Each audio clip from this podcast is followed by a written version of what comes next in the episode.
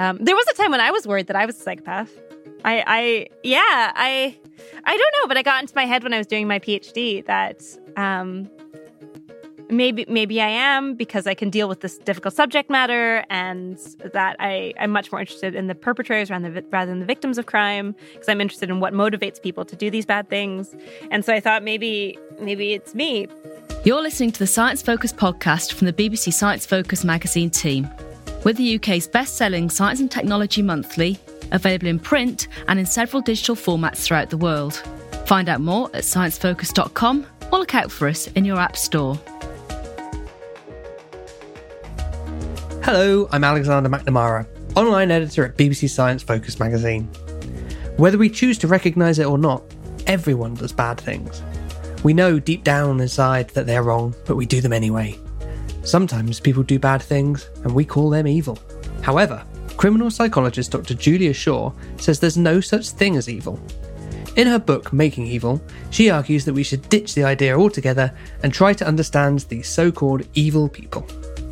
In this week's episode of the Science Focus podcast, she talks to online assistant Sarah Rigby about psychopaths, mental illness, and why we do bad things. First of all, can you please tell us a bit about your research? So, I'm Dr. Julia Shaw, and I'm a criminal psychologist at University College London. I do research on false memories and the science of evil, and a little bit of research on bisexuality now. Um, so, your book is called Making Evil. Uh, what is evil?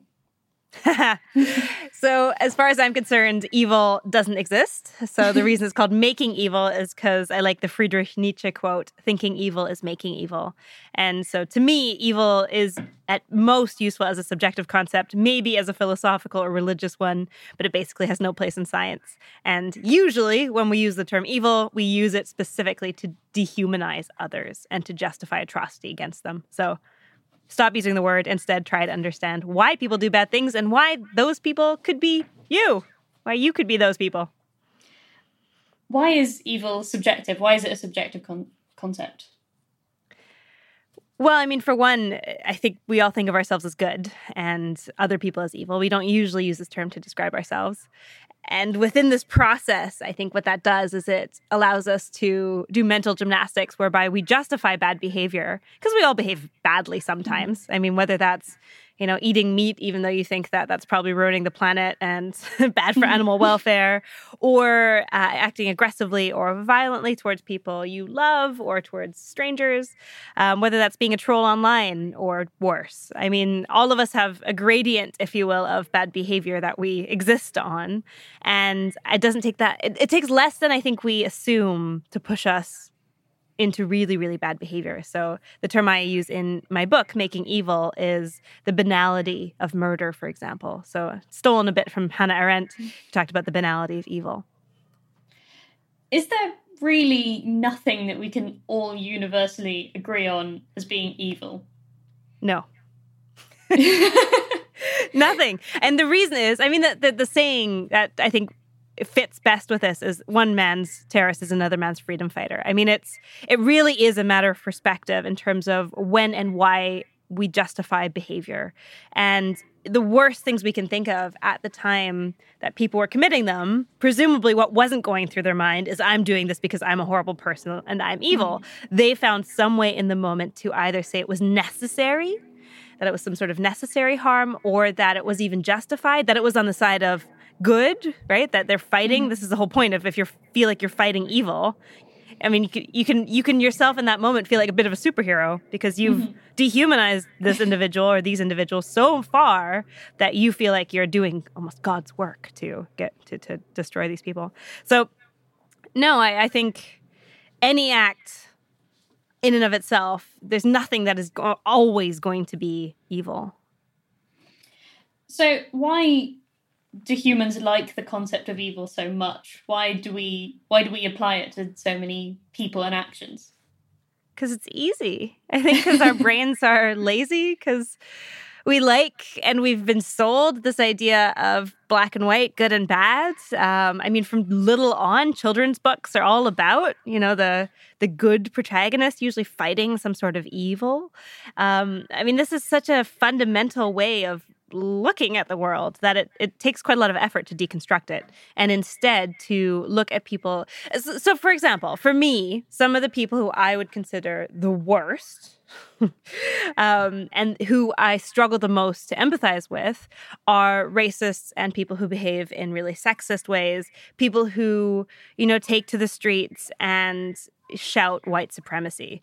That mm. to me is so hard to not dehumanize. I mean, it's really mm-hmm. easy to dehumanize those who we perceive to dehumanize others, right? So yeah. I basically hate them because they are dehumanizing other people. But in the process, I am dehumanizing them. and that's a problem. And so, and it's in those moments where we all feel like our hatred is justified, you need to take a step back and go, wait, but what am I doing in this moment?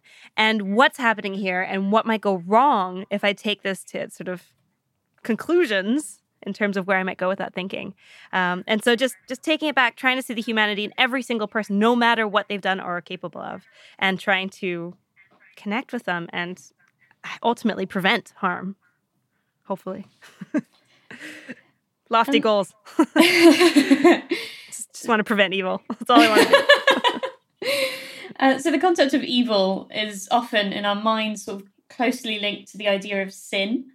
Do you think sin is a meaningful concept, psychologically speaking? I'm an atheist, so for me, um, I think sin is a problematic term. Uh, this is even more so the case because, I mean, being an atheist would make me a sinner in many people's eyes. Mm-hmm. Um, being bisexual and being attracted, so being queer, being attracted to people of multiple genders would certainly make me a sinner, would even make me a criminal if I act on it in many parts of the world. Mm-hmm. Um, I think that this concept might be useful for, for some people who believe in God or gods. But I think, again, it is very easy to to abuse that mm-hmm. concept and to shame people into you know denying or or hating parts of themselves and it's again easy to then use that to justify atrocity towards people so I, I'm, I'm very cautious with these kinds of extreme moralistic judgments that we mm-hmm. sometimes place on other people or ourselves we can sort of think of sin as a concept as a way of of setting up a sort of a set of rules of right and wrong, good things and bad things. So, why do you think that we do things that we know are bad? Why do we do things that we know are bad? Why are we hypocrites? It is an excellent question. Um, it is in some ways the core question that I wrestle with in making evil. So, I mean, and in bad people, and in in our new podcast on BBC Sounds. Um, why do we do things that we know are bad? Partly because it's really hard to make good decisions all the time. and um, again, going back to something like eating meat. Um, why do I eat meat? Because it's tasty and because it's easy. Because it's mm. there. Most menus, most friends, most people eat meat. And so eating meat is easier than not eating meat. And I mean, this is speaks volumes as to why it's important also to create ethical pathways that are default. In other ways, um, so, in other words, making sure that the path of least resistance, which is the path we're most often most likely to go in society, is one that is ethically cogent and hopefully results in positive outcomes. So, making vegan options default, for example, rather than the abnormal choice, rather than something you have to go hunt for. Making, you know, uh, products that are created in really problematic, underpaid, horrible conditions, making that harder to access, more expensive, not the cheapest, easiest option. And so, so those are some of the systemic issues that I think ultimately cumulatively lead to the greatest harm in the world. It's not, you know, my individual decision mm-hmm. whether I'm going to lie to my partner. That's not going to make huge amounts of impact yeah. on the world necessarily, but those kinds of systemic issues do.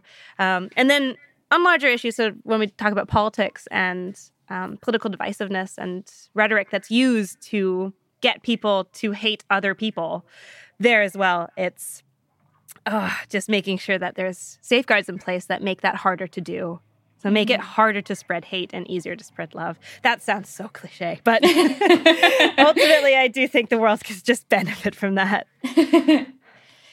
so let's talk about something that has a bit more of a sort of precise scientific meaning psychopaths. So, what precisely is a psychopath?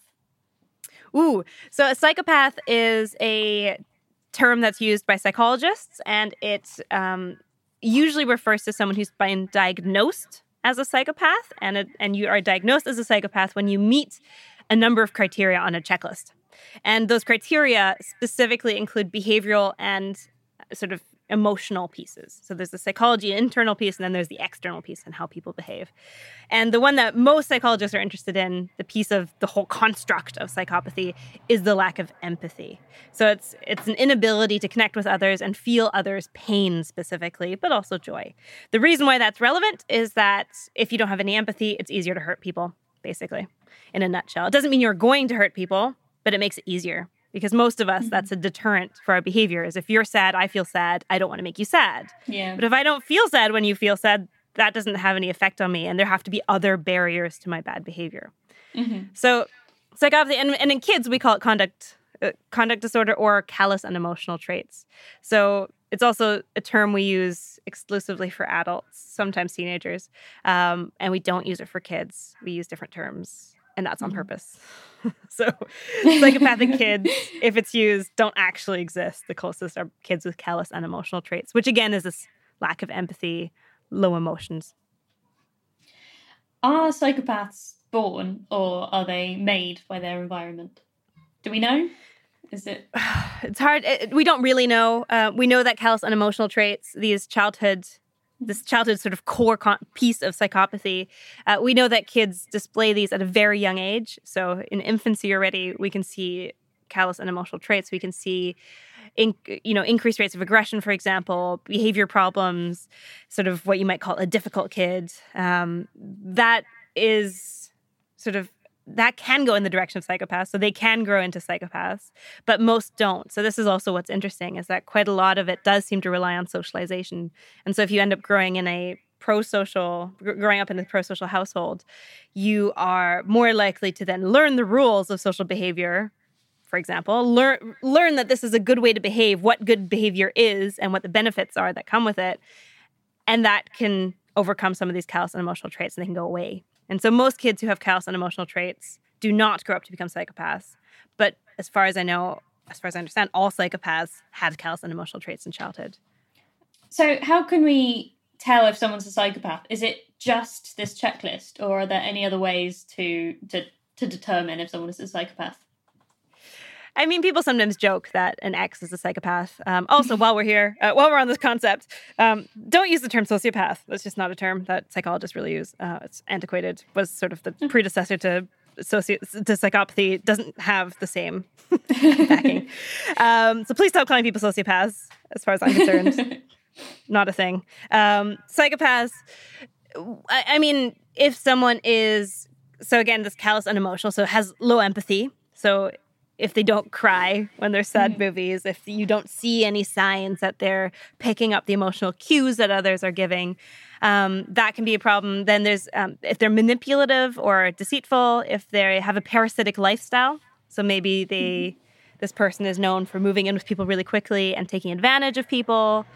Um, these are all the kinds of things that can fall into psychopathy. But here, there's also a really interesting piece of it: is that there's antisocial psychopaths, which is what we think of. We think of serial killers. We think of, if you will, bad people. Mm-hmm. the epitome in some ways of bad people.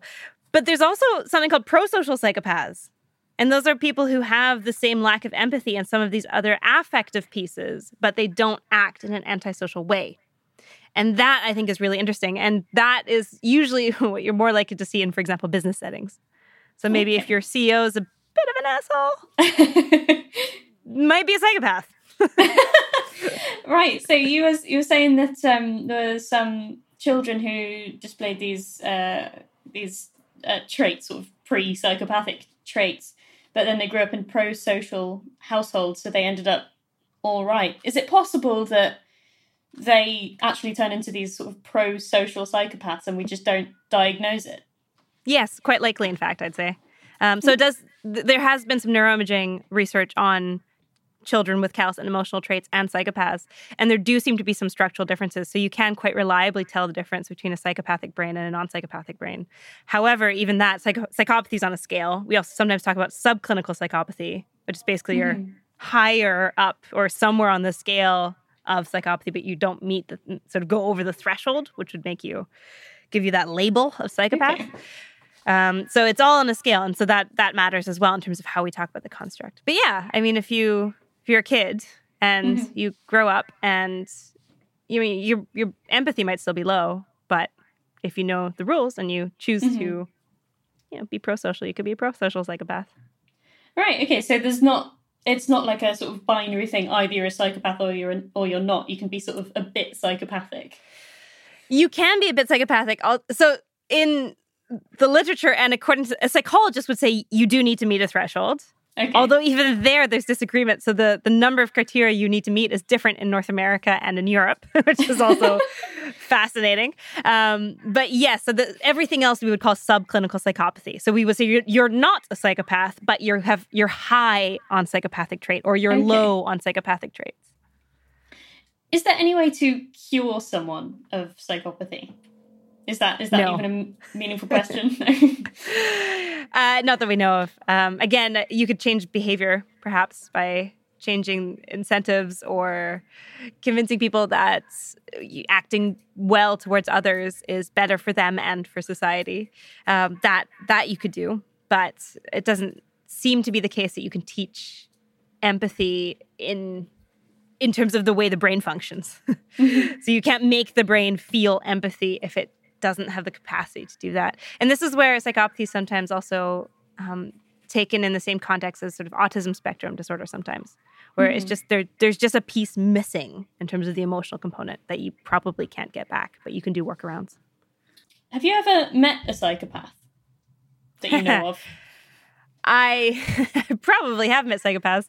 I mean, the estimate is that about 1% of the population meets the criteria for psychopathy, which is a huge number. Mm. that being said, 1% is sort of the number that psychologists use when it's more than zero and probably quite low. So, I mean, it, it, it is a very rough estimate. Um, but I've definitely met, met people who are very low empathy and who are quite manipulative. Um, there was a time when I was worried that I was a psychopath. I, I yeah, I I don't know, but I got into my head when I was doing my PhD that um, maybe maybe I am because I can deal with this difficult subject matter, mm-hmm. and that I I'm much more interested in the perpetrators rather than the, rather than the victims of crime because I'm interested in what motivates people to do these bad things, and so I thought maybe maybe it's me, but I think mm-hmm. I might. Uh, so then I did a psychopathy test, as you then do um, as a psychologist, and uh, I think it's actually the opposite. So, and I think this is what I'm constantly advocating for others as well: is to be more empathetic. So, mm-hmm. specifically, mm-hmm. to intentionally and repeatedly put yourself in the shoes of others, and to try and feel what they would have felt in those situations, mm-hmm. because that's how we reintroduce humanity into people who we often strip of it. And mm-hmm. so, um, yeah, but but I never worked with offenders directly. I work with the police, the military. I work with sort of the people who do interviews and interrogations. I don't really work with offenders. Okay. Uh, so I think you've mentioned already that psychopaths aren't necessarily perpetrators of violent crime. Is that right? Correct. Most aren't.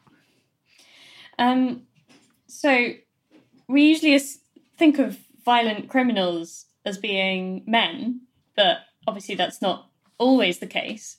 So, is there any sort of different profile that we would that we would see if we were looking at a female violent criminal as opposed to a male violent criminal? Yeah, so this stereotype that men are violent offenders is is correct and that the overwhelming majority of violent crime is perpetrated by men in the world but also in the UK.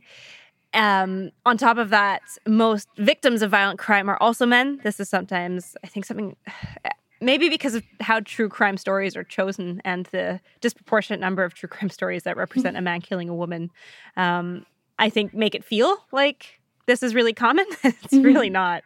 It's it's obviously all of this is more common than it should be, but that's you know that's mm-hmm. obviously all murder, if you will, is bad um, within this especially when it's not within a sort of war context, in which case it's not murder. Anyway, that's off track.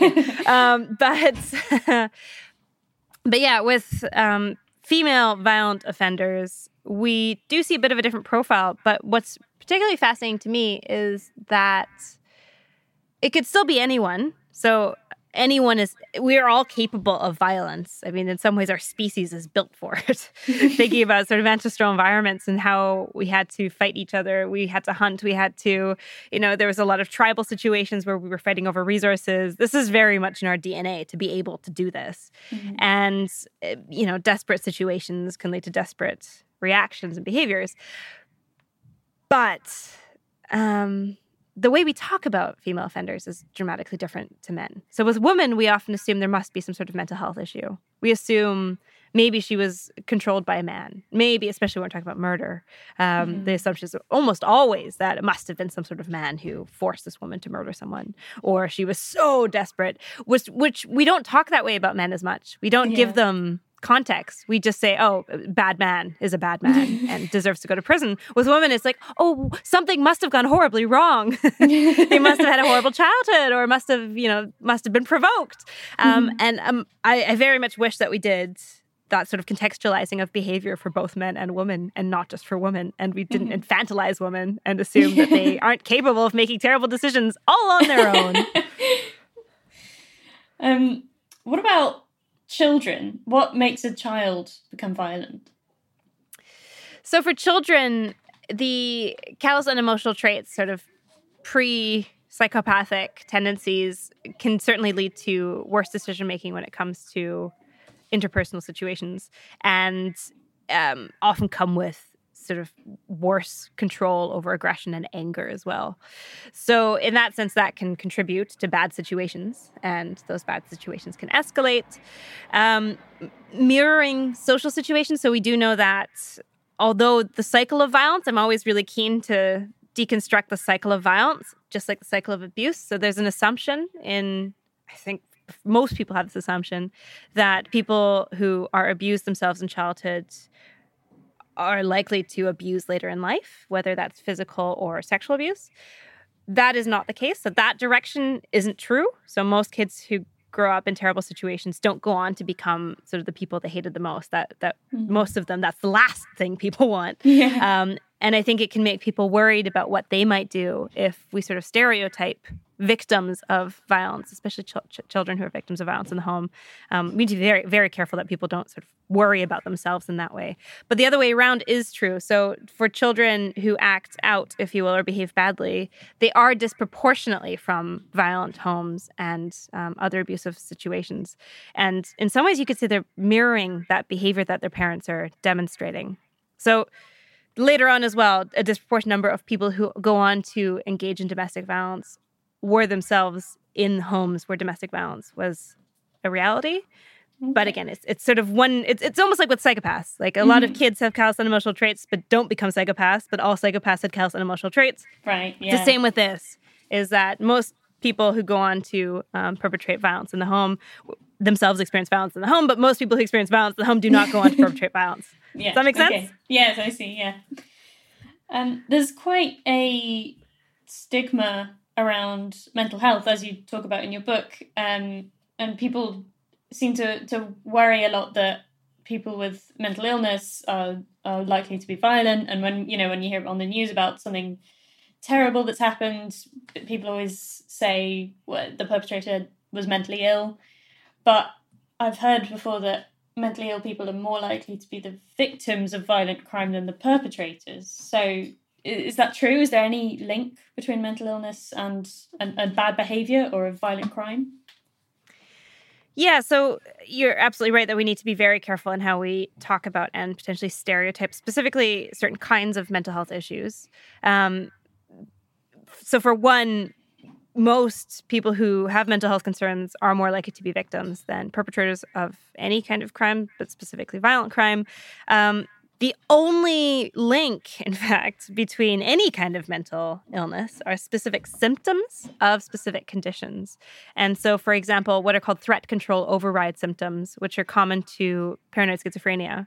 That's the idea that you're hearing a voice, for example, that's telling you to do something, mm-hmm. that's controlling you and your behavior and your thoughts. That specifically is related to an increased risk of perpetrating violence. However, that is really rare. Mm. and needless to say, most people who have mental health um, concerns do are not paranoid schizophrenic. So this is this is such a tiny subset, and quite often, if and if, certainly if that's managed properly, then it's also no longer a threat in the same way.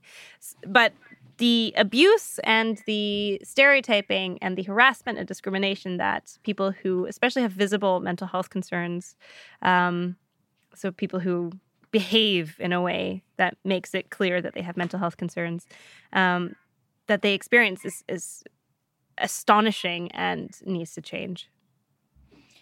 Do you think the media's portrayal of people with mental illness has an effect on how we, we see mentally ill people and how we perceive them as potentially being violent? Sure. I think that there, there for a long time was a trope of sort of a mentally ill, perhaps also psychopathic, but often no, all at once, sometimes even with physical disabilities. Uh, so villains who had all of these things at once. Yeah. And I think it's served to um, create and reinforce stereotypes. I, I, mean, on top of that, it was often people of color or people who are foreign. So it was sort of xenophobic, ableist. I mean, the movie villains. Oh man. Um, I, I, do feel like we've gotten a bit better, but it's still a huge issue. And uh, it does serve, especially if that's the only representation if you've seen of mm-hmm. a particular kind of mental illness or a particular kind of person. That is, of course, going to be what comes to mind when you then think of that mental mm-hmm. illness and you think of these villains, and that's yeah. horrible, and that needs to change. Mm-hmm.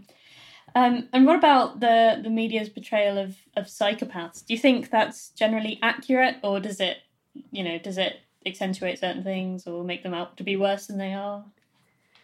So the media portrayal of psychopaths, I think, is um, well, it depends. So some are pretty good in that they do help us understand, like Dexter, for example, which is a TV mm-hmm. show um, about a, I mean, a psychopath, and you sort of see into his head a bit, and he has these sort of internal monologues, and I think that can help to illustrate some of the facets of psychopathy. But the fact that he's a serial killer um, does reinforce that that link between psychopathy and crime, which is just overstated. It's not that it doesn't exist; it does, but mm-hmm. it's hugely overstated. Okay. Uh, you mentioned earlier that you also research false memories. What has that got to do with crime? So, as a criminal psychologist, memory is really important to many cases. So, in many cases, the only evidence you have, or a really important piece of evidence, is memory. And so someone's a witness's statement or a victim statement, a defendant's you know claim of as to what happened or didn't happen mm-hmm. their possibly even confession um, and so memory plays a central role in all of these pieces of the criminal justice process and particularly interesting to me are autobiographical false memories so rather than facts they're memories of our lives so mm-hmm. again like a crime like watching a situation unfold and it's shocking how wrong people can get even highly important emotional events. And in my research, I've actually implanted complex false memories of committing crimes. I convinced participants that they committed crimes that never happened, and 70% of my sample confessed to these crimes. Wow. And then I showed these videos to people of them confessing, and people couldn't tell the difference between the same person recalling a false memory and a true memory. It was it's that's quite scary. Yeah. It is. It has tremendous implications for the criminal justice system, um, and it just means that we need to be careful with mm. memory evidence. It's not that it's always all false. It's just that it's very easy for errors to creep in, particularly through leading or suggestive interviews. Have you any? Have you ever encountered any of these situations where where false memories have played a big part in a case? Yeah. So I work as an expert witness, and so um, I've probably worked on about 40 to 50 cases. And in these cases, um, the issue of memory is always raised. And it's often a question of, did this even happen? and I'd say about half the time I come back, because my, my role in the UK especially is to educate the, the court.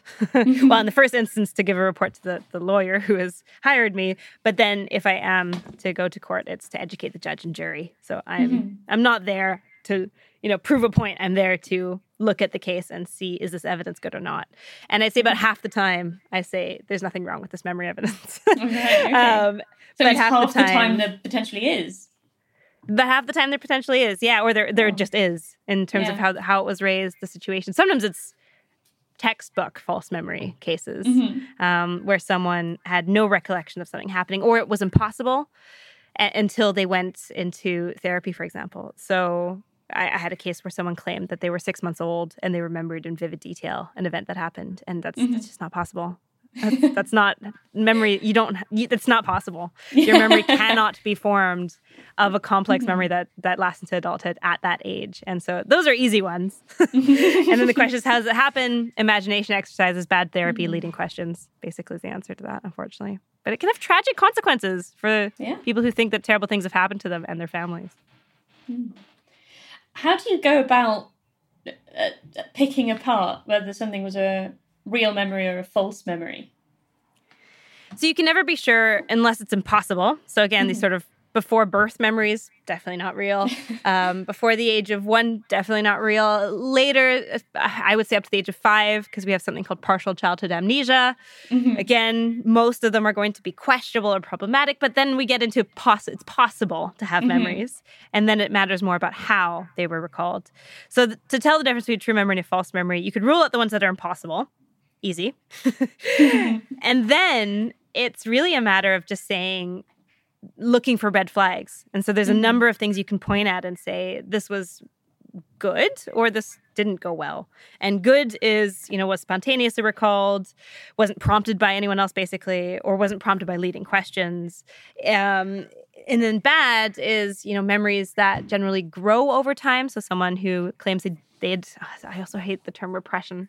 Um, the concept of repression also in public consciousness is just it's, again that's just not really how memory works as far as memory scientists are concerned. It's a an antiquated notion of memory that freud developed which has mostly been um, debunked.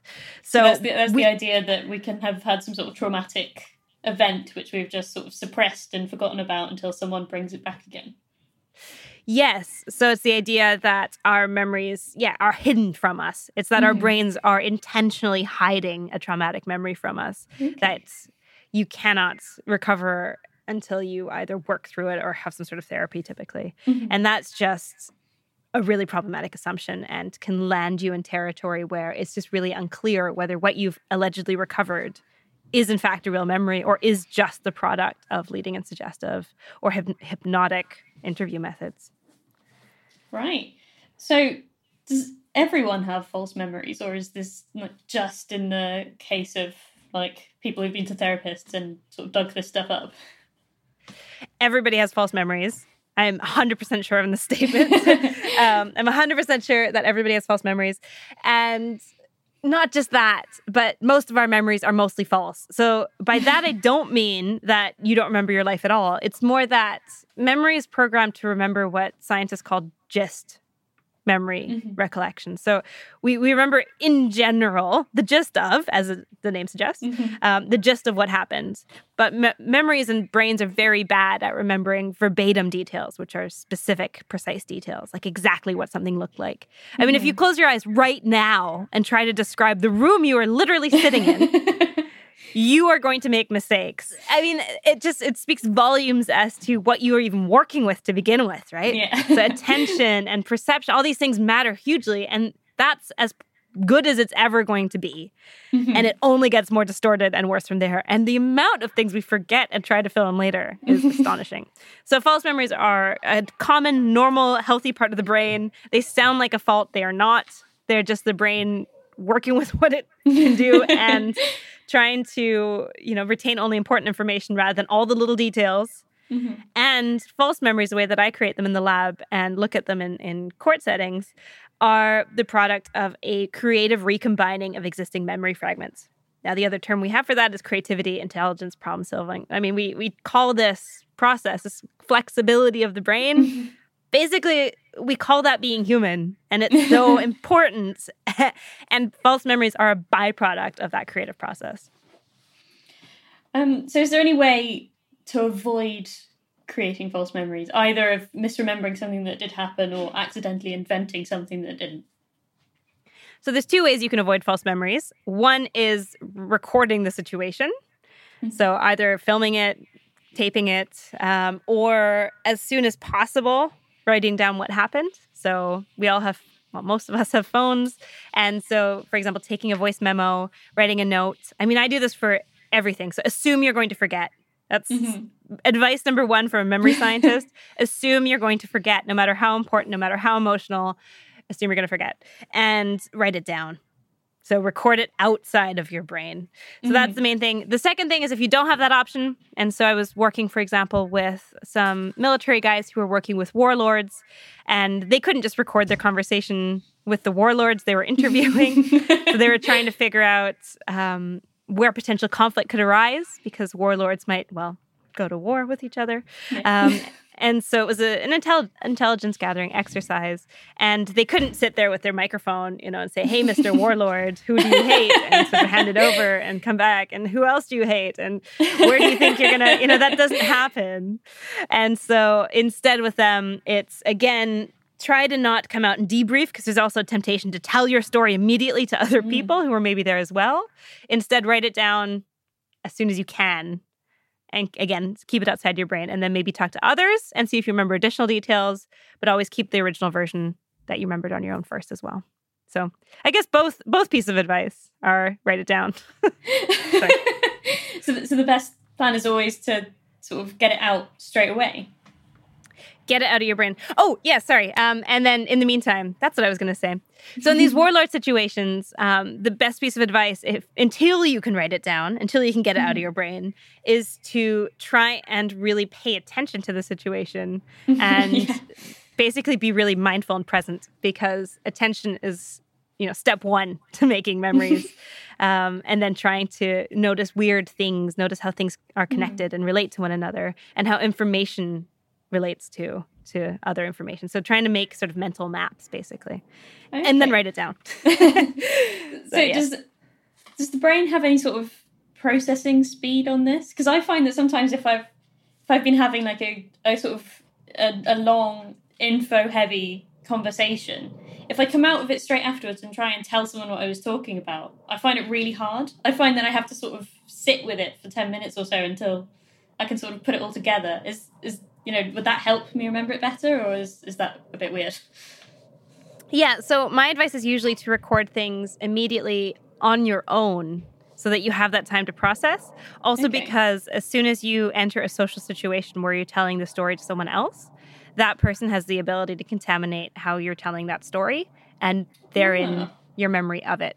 So this is um, the same thing that I advise the military guys working mm-hmm. with warlords is do make sure that you have a sort of virgin memory that is yours, only mm-hmm. yours, that you've taken the time to process and record. Um, okay. And also realizing that it doesn't need to be in a sort of straight narrative line either. That's mm-hmm. not how memory, original memories don't work that way. It's not sort of start mm-hmm. to finish in a straight line. You bounce around a bit, and that's okay. Okay, I see. Um, so yeah, I've been listening to your podcast, uh, Bad People. It's you and the comedian Sofie Hagen. Uh, and that's a true crime podcast, which is is really popular, I think, in the in the podcast genre. Uh, why is it, do you think, that we like true crime so much? Oh man, this is the topic of episode one. You're gonna have to listen to that then. Uh, so true crime. Why are we so fascinated by true crime? So confession. Um, I don't. I don't really like true crime. I think the reason I, I well, I didn't like true crime better yet. The reason I didn't like true crime is because I think quite often it is sensationalized and it sort of misses some of the really interesting pieces. So to me, the interesting pieces are why and not then someone's speculative guess. Um, I want the science. I want the research. I want to know why. You know these things happen and why people do these things. Um, I don't necessarily need a colorful description of this person's childhood.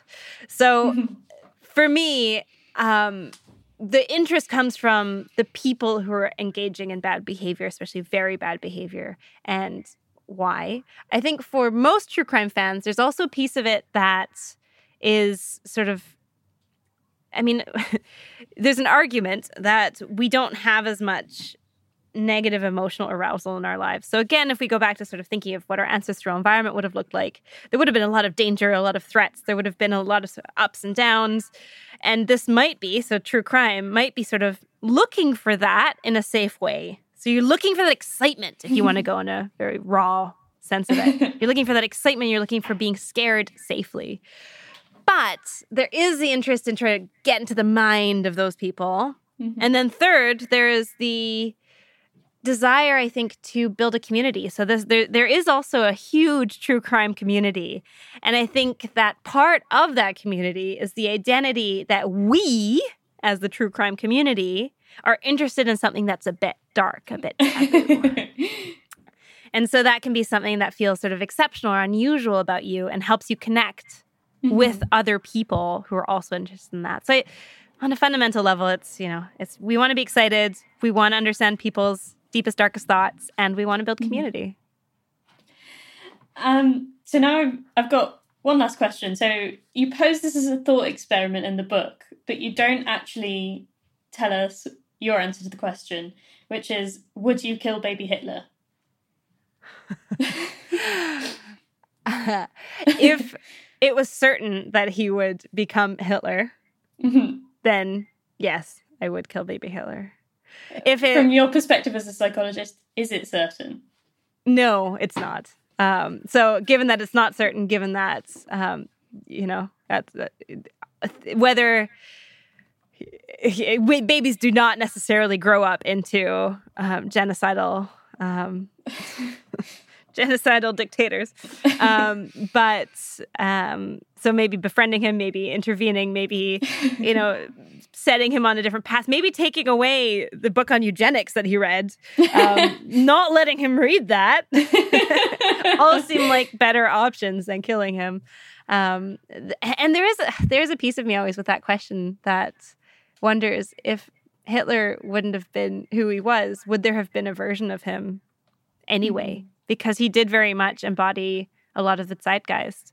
Um, and I mean, it was troubling times, and some of those thoughts are back. So I think we do need to constantly be on the lookout for xenophobic and um, evil people who claim that other people are evil. Gotta watch out for those people. That was Dr. Julia Shaw talking about her book Making Evil. Her podcast, Bad People, is available now on BBC Sounds. In this month's issue of BBC Science Focus magazine, we take a deep dive into the science behind immunity to COVID 19. We also look at the plan to develop a garden in Martian soil and the weird world of see through animals. As always, there's much, much more inside. And if you liked what you heard, please leave us a rating or a review wherever you listen to your podcasts. That's all from me. Ta Thank you for listening to the Science Focus podcast from the BBC Science Focus magazine team. We're the UK's best selling science and technology monthly, available in print and in several digital formats throughout the world. Find out more at sciencefocus.com or look out for us in your App Store.